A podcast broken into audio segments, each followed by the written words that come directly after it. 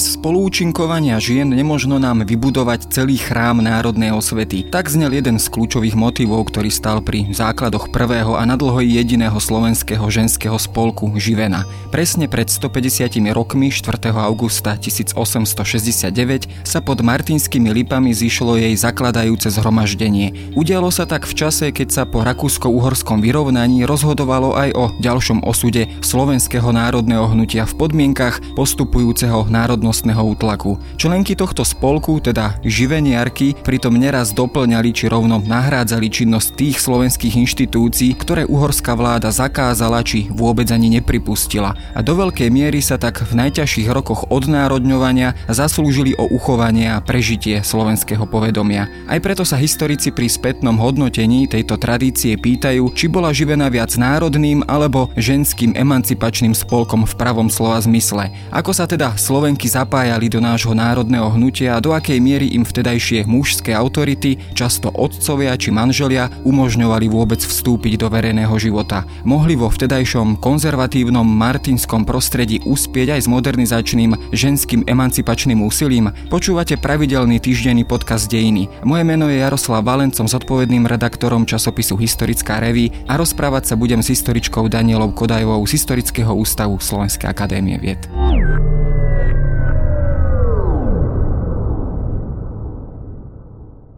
Nedávno vyšla publikácia, ktorá sa venuje práve tejto problematike. Vydala ju samozrejme Živena, spolok Živena, ktorý je dodnes aktívny a vydala ho samozrejme pri spomienkovom výročí, 150. výročí založenia tohto spolku. Vy ste jeden zo spoluautorov tejto knihy. Keď sa vrátime do týchto dní, teda konkrétne k 4. augustu 1869, bolo to obdobie, ktoré už nebolo príliš optimistické alebo veselé, keďže to už boli roky po Rakúsku-Horskom vyrovnaní do tohto prostredia práve vstúpila Živena s akým motivom alebo s akým krédom alebo cieľom?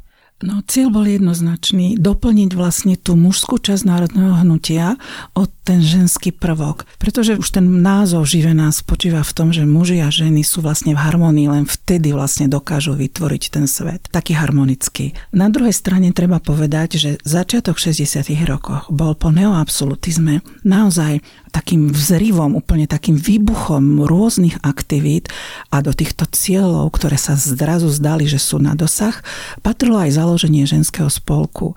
Jeden z iniciátorov, Ambro Pietor, povedal, že sa proste patrí mať ženský spolok. Všetci ho už majú, aj my ho musíme mať. A to bude práve do tej mozaiky toho národného hnutia ten prvok, ktorý nám tam chýba. Je pravda, že Živena vzniká 4. augusta. Celý ten dátum je symbolický. 4. augusta je deň výročie založenia Matice.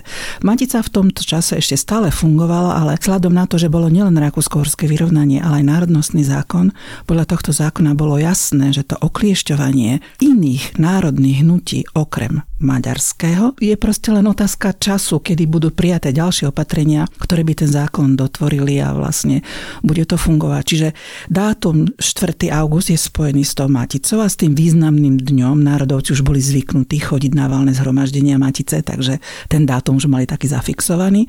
A druhý dátum je ten 1869.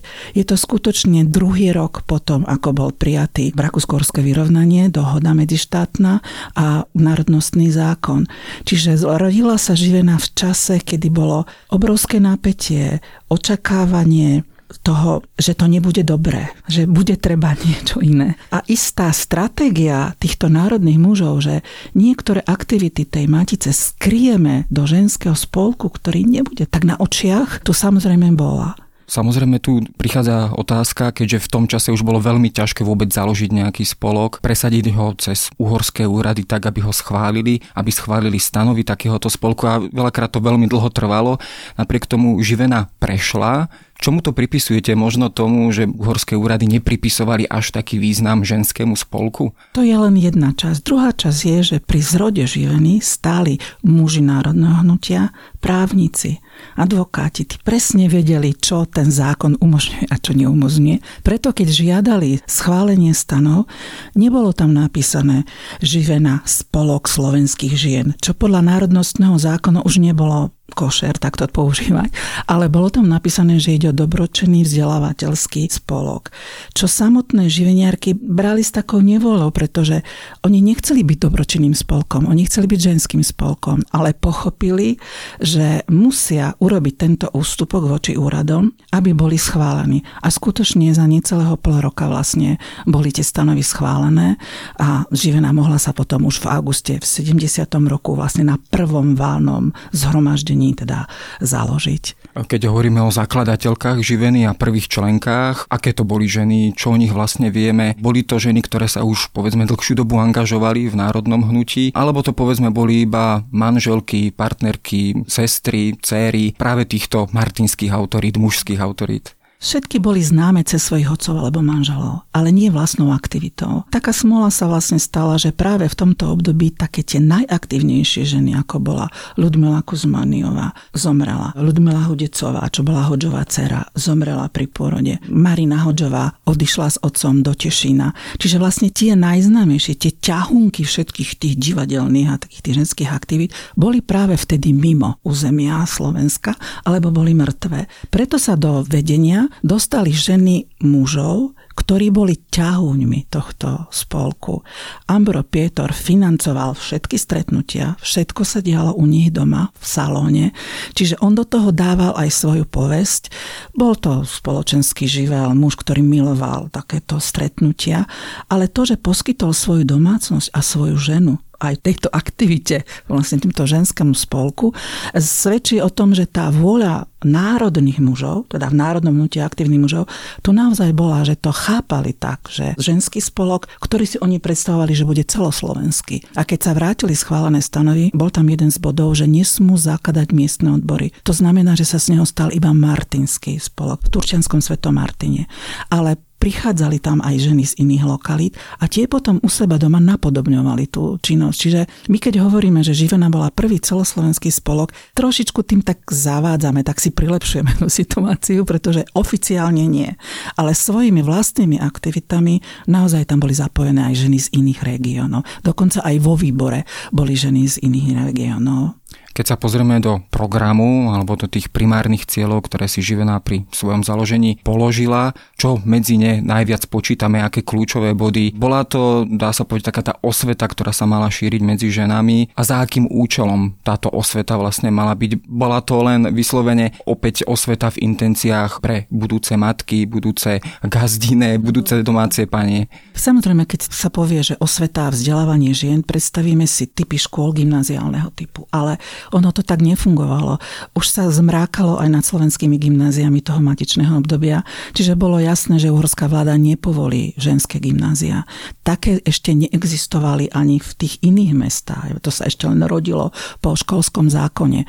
Čiže predstava, že to bude skutočne vzdelávateľský úrad, vzdelávací úrad, to celkom neprešlo. Preto sa živeniarky sústredili od začiatku, že to bude vlastne ako keby na dovzdelanie dievčat, ktoré mali elementárne vzdelanie vzdelanie a potom nejaký ústav, ktorý bol skôr vychovávací. A tam sa čakalo vlastne až dievča zakotví v prístave manželskom, čiže nejaké náhodné čítanie, brnkanie na piane, robenie si výbavy, konverzácia vo francúzštine, v nemčine, v maďarčine, čítanie autorov, ktorí vtedy leteli. A popri tom, ak tam bol angažovaný farár a jeho manželka, tak prebehal vlastne aj nejaká taká tá národná, že sa čítali špeciálne autory, ktorí boli slovenskí, slovenskí spisovateľi vzdelávateľia. Čiže Živena si dala do vienka to, že chce vzdelávať slovenské ženy, ale samozrejme vzdelávať ich v národnom duchu, tak aby oni boli potom garantom výchovy národného dorastu to bol asi teda ten hlavný cieľ, ktorý teda podporili aj samotné tie mužské autority, keď ich spomenieme. To bol hlavný cieľ, ktorý bol deklarovaný, ale čo bolo podstatné, každý spolok je spolkom vtedy, keď sa stretáva, keď má činnosť. Čiže toto bol veľký cieľ, ale oni robili mnoho aktivít, ktoré neboli zakotvené priamo v tých stanovách, ale stretávali sa, nacvičovali divadlá, piesne, organizovali to stretnutie národovcov, robili servis národnému hnutiu a to všetko dávalo vlastne príležitosti, aby sa tie ženy stretali a aby ženy odchádzali z domu, či už boli slobodné alebo vydaté, do nejakého verejného priestoru a nebudili tým pohoršenie. Sme stále ešte v druhej polovici 19. storočia. Žena proste nemôže len tak odísť z domu a idem do spolku. Proste vždy to muselo mať nejaké posvetenie. A to, že živená do určitej miery suplovala tú maticu, to vlastne umožňovalo týmto dievčatám, aby sa mohli na pôde živení voľne pohybovať. Nebudilo to pohoršenie, ale naopak sympatie. Ale samozrejme u tých rodín, ktoré boli národne angažované, alebo ktorým nebolo toho národné hnutie ľahostajné. No, v roku 1875, ak sa nemýlim, bola zrušená Matica Slovenska. Bola to dosť nešťastná udalosť, pretože dokonca aj majetok Matice Slovenskej bol v podstate zahábaný uhorskými úradmi. Do veľkej miery potom tie aktivity prešli asi na nejaké zvyšné spolky alebo teda zvyšné národné hnutia, medzi nimi teda aj živenu. Dospela tá situácia možno až do takej miery, že tá živena do určitej miery suplovala, či už Maticu, prípadne iné združenia, prípadne ju nejakým spôsobom doplňala. Tak to ani nemohlo vyústiť, pretože Matica mala budovu, Matica mala svojich funkcionárov, Matica mala majetok, mala edičný plán, mala vydavateľstvo, vydávala knihy.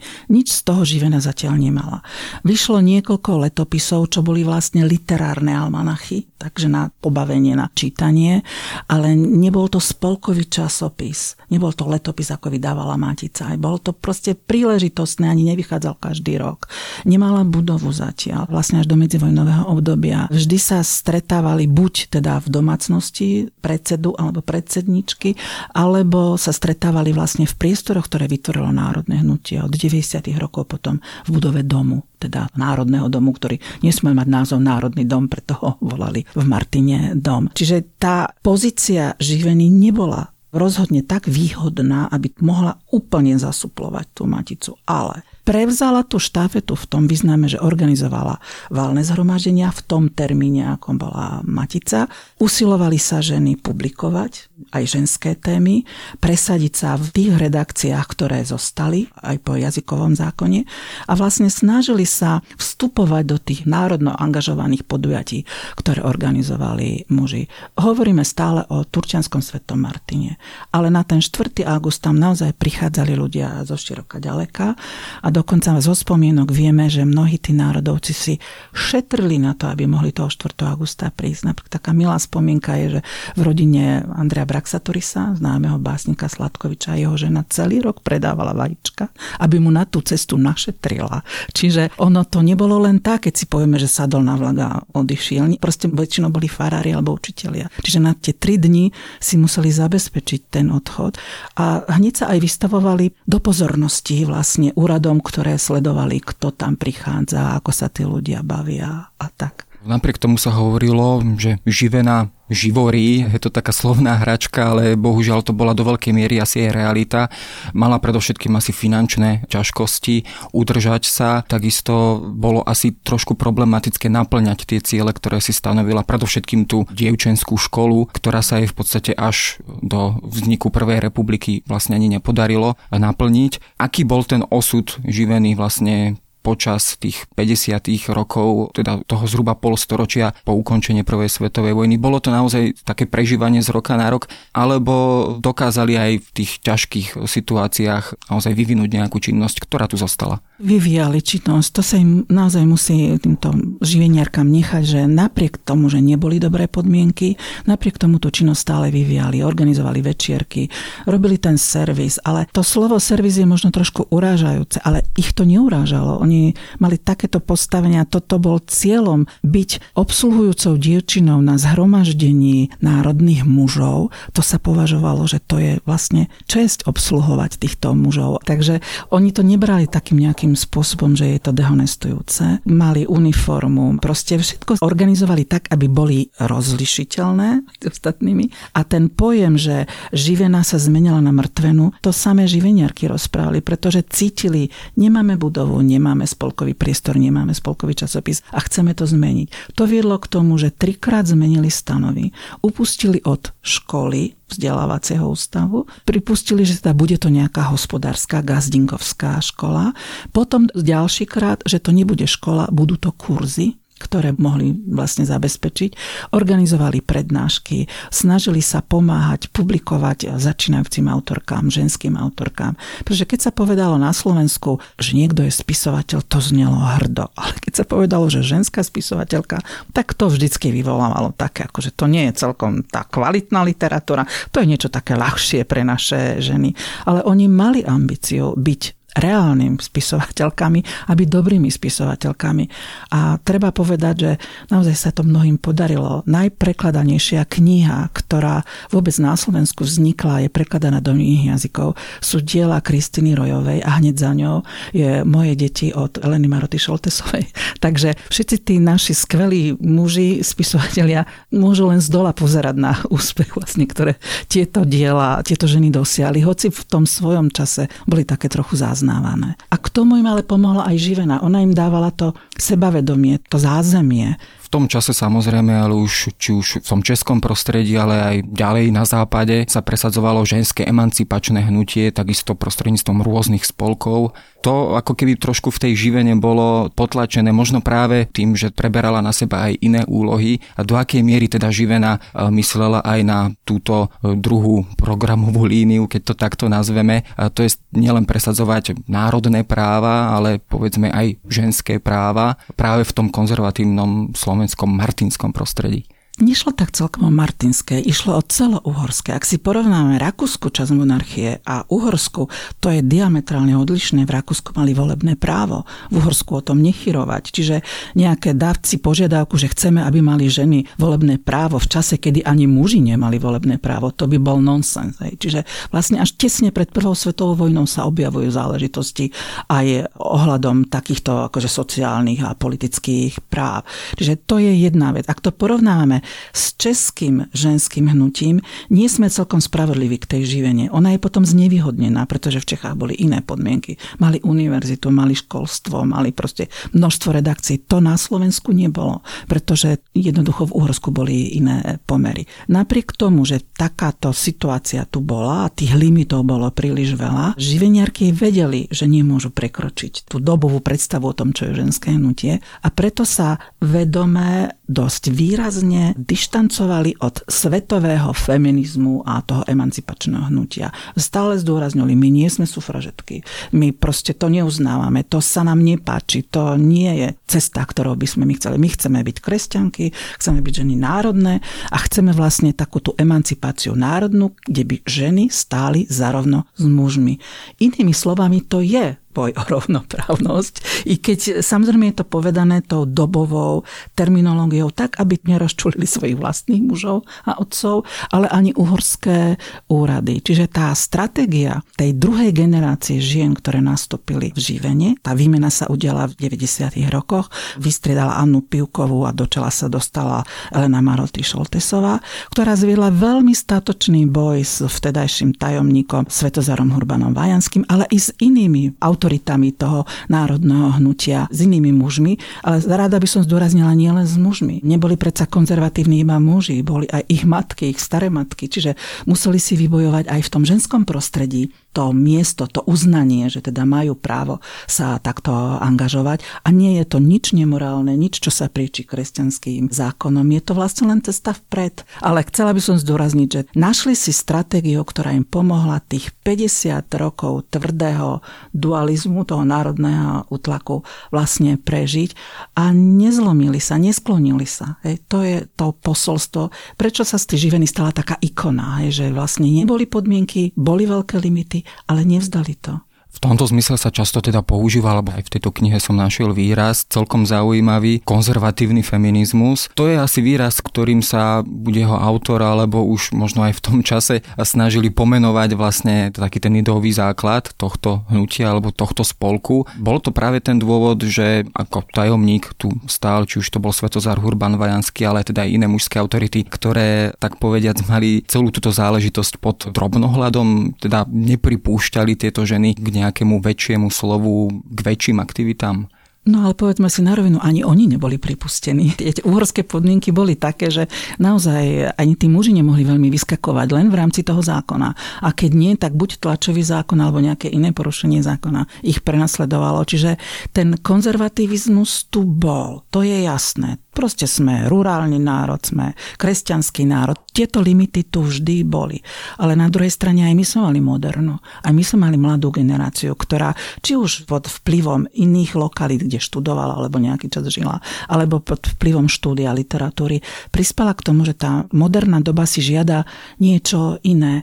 A tu je veľmi zaujímavý fakt, že keď prišlo k diferenciácii takejto generačnej, tak to bol práve ženský časopis, ktorý poskytol svojej strany slovenskej moderne. Najprv to bola Denica a potom Živená. Čiže vlastne tí mladí, ktorí boli ostrakizovaní tým národným hnutím, tou starou generáciou, našli priestor v tom ženskom prostredí. To znamená, že nemohli byť až také konzervatívne, keď ich títo modernisti vlastne vyhľadali a mohli tam publikovať. To všetko samozrejme sa určite zmenilo s nástupom prvej Československej republiky. Živená ožila, dá sa povedať. Bola teda do veľkej miery aj podporená zo strany štátu ako spolok, ktorý nejakým spôsobom môže národ, ktorý teda bol po dlhú dobu pod útlakom, pozdvihnúť, dovzdelať a tak ďalej. Keď si zhrnieme toto 20-ročné obdobie medzivojnové, aké pre Živenú vlastne bolo? Bolo to veľmi významné obdobie. Prvýkrát bola vlastne v situácii, že mala dokonca, dnes by sme to nazvali štátne dotácie, ale ono to neboli úplne štátne dotácie, boli to príspevky, ktoré vybavil niekto, predovšetkým Alica Masaryková, prezident Masaryk a ľudia, poslanci. Aby sme ešte trošku hovorili v číslach, tak zakladajúcich členiek bolo 73. Do konca svetovej vojny bolo asi 560 členiek, ktoré platili a odoberali proste časopis za krátko, za dva roky po 18. roku, kedy Živena nebola limitovaná tým, že nesmie mať miestne odbory, vzniklo 53 miestnych odborov. Čiže vtedy sa Živena stala celoslovenským spolkom a bolo to skoro 1800 členie, ktoré platili, mali riadnu aktivitu, chodili na tie schôdze, odoberali časopis, zapoli sa do aktivít. To znamená, že Živena nebola spojená s niečím, akože fuj monarchia, fuj všetko zlé, nechceme to staré, to je starina. Práve naopak, keď sa takto oživila, takto doplnila vlastne tie svoje rady a pritom vtedy už bolo viacero ženských spolkov, čiže nemuseli všetky ženy nutne vstúpiť do živení. Čiže bolo jasné, že nebola ona pošpinená takým, že to kolaborovala, alebo bola príliš opatrná, alebo že nevyvíjala tú činnosť nejak tak radikálne, ako by sa na ženský spolok patrilo. Čiže táto prvá časť tých 20. rokov bola preživenú veľmi úspešná. Ale tak ako začala politická diferenciácia na Slovensku, v celom Československu, ale na Slovensku to malo špecifický charakter, začali ožívať spolky katolických žien. Katolická církev zakazovala katolíčkam, aby vstupovali do živeny, lebo to je luteránsky spolok. Hoci to nikdy tak nebolo. Živena, to matičné dedičstvo bolo v tom, že chcela, teda, aby to bolo konfesionálne rovnocené, aby to nebolo, že sú to len série evangelických farárov. Takže znovu sa tá politika zamiešala aj aj do tohto spolku. A Živina tesne pred druhou svetovou vojnou, na konci 30 rokov vlastne, znovu ukázala takú statočnosť, keď autonomisti začali vlastne tlačiť na to, že žena patrí do domácnosti, že čo má čo študovať, obmedzili sa počty vysokoškoláčok.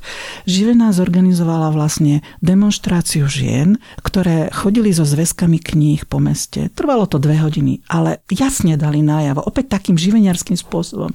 Nikto nehodil bombu bombu, nikto neurobil nič tak. Ale bolo jasné, že my nebudeme len kočikovať, variť a štopkať. My chceme aj študovať. Počas existencie slovenského štátu teda tento režim zrejme prisudzoval a odnálepkoval vlastne práve tou prvou republikou alebo takým tým masarykovským hnutím, emancipačným, modernizačným. Ako potom si vôbec poradila práve v týchto rokoch? Prežívala alebo existovala a kedy vlastne skončila na začiatku 50. rokov? Živeniarky tú druhú svetovú vojnu prežívali veľmi dramaticky z toho dôvodu, že tu vznikli veľké iniciatívy vlastne toho vládneho hnutia a predsedkyňou tejto katolíckej jednoty sa stala Božena Tuková, manželka Vojtecha Tuku, ktorá mala teda ambíciu tú živenú podriadiť. Bolo by to super, keby mali vlastne ten čistý, nepoškvrnený ženský spolok pod svojim palcom. Živeniarky sa jednoducho nedostavili na schodu. Poprevádzali pani Tukovú, ukázali jej všetko, čo je, ale jednoducho nebolo to masové zhromaždenie. A vyhovárali sa, mám chore deti, muž je na fronte. Proste taký tichý protest vlastne, ale nielen ženský, predovšetkým občiansky. Hej? Pretože skutočne oni dostali nálepku Čechoslovakistiek, žien, ktoré s Prahou spolupracovali a to vtedy bolo veľmi vážne obvinenie.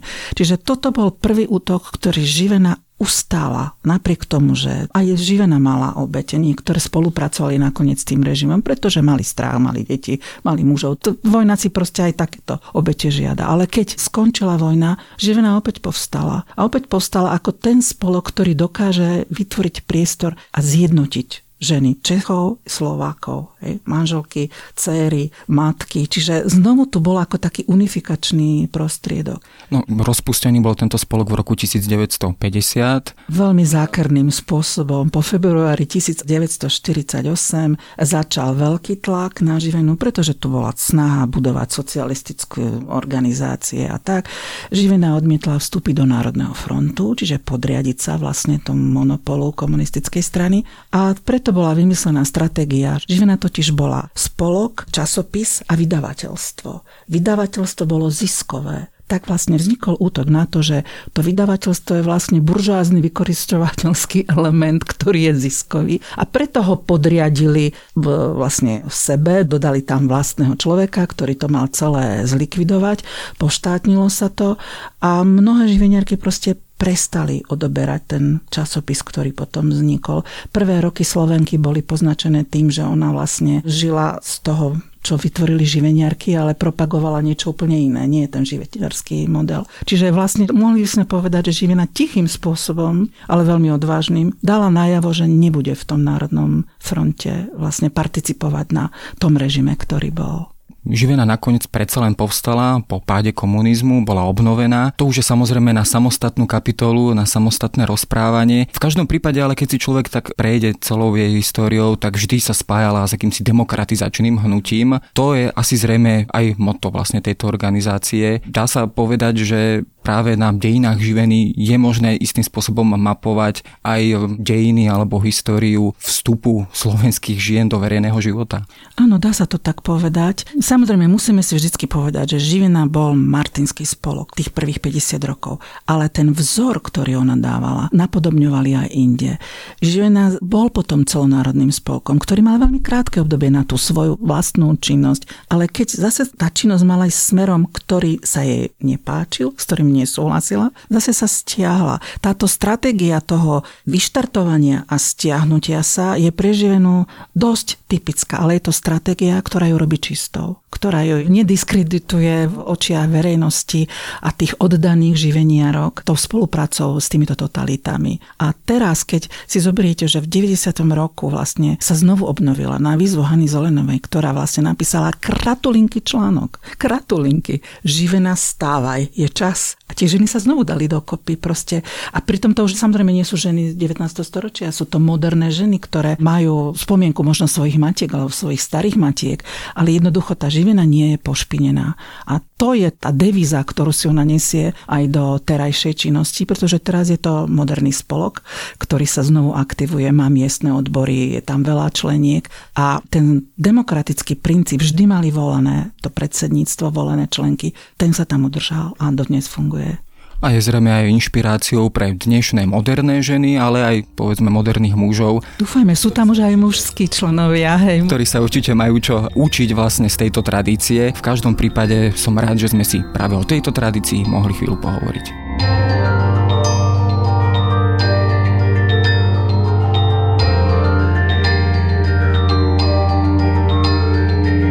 To je na dnes všetko. Počúvali ste Dejiny, týždenný podcast denníka SME a historické revy. Podcast Dejiny vychádza každý týždeň v nedelu. Prihláste sa na jeho odoberanie vo svojej podcastovej aplikácii na platformách Google Podcasty, Apple Podcasty alebo v službe Spotify. Všetky diely ako aj odkazy na témy, o ktorých hovoríme, nájdete na adrese historická.revy.com alebo sme.sk lomka dejiny. Ak sa vám podcast páči, môžete ho ohodnotiť. Ak nám chcete poslať pripomienku, môžete sa pridať do podcastového klubu denníka Sme na Facebooku alebo mi napísať e-mail na jaroslav.valent zavináč sahy.sk. Ja som Jaroslav Valent a na výrobe tohto podcastu sa podielal aj Matej Ohrablo.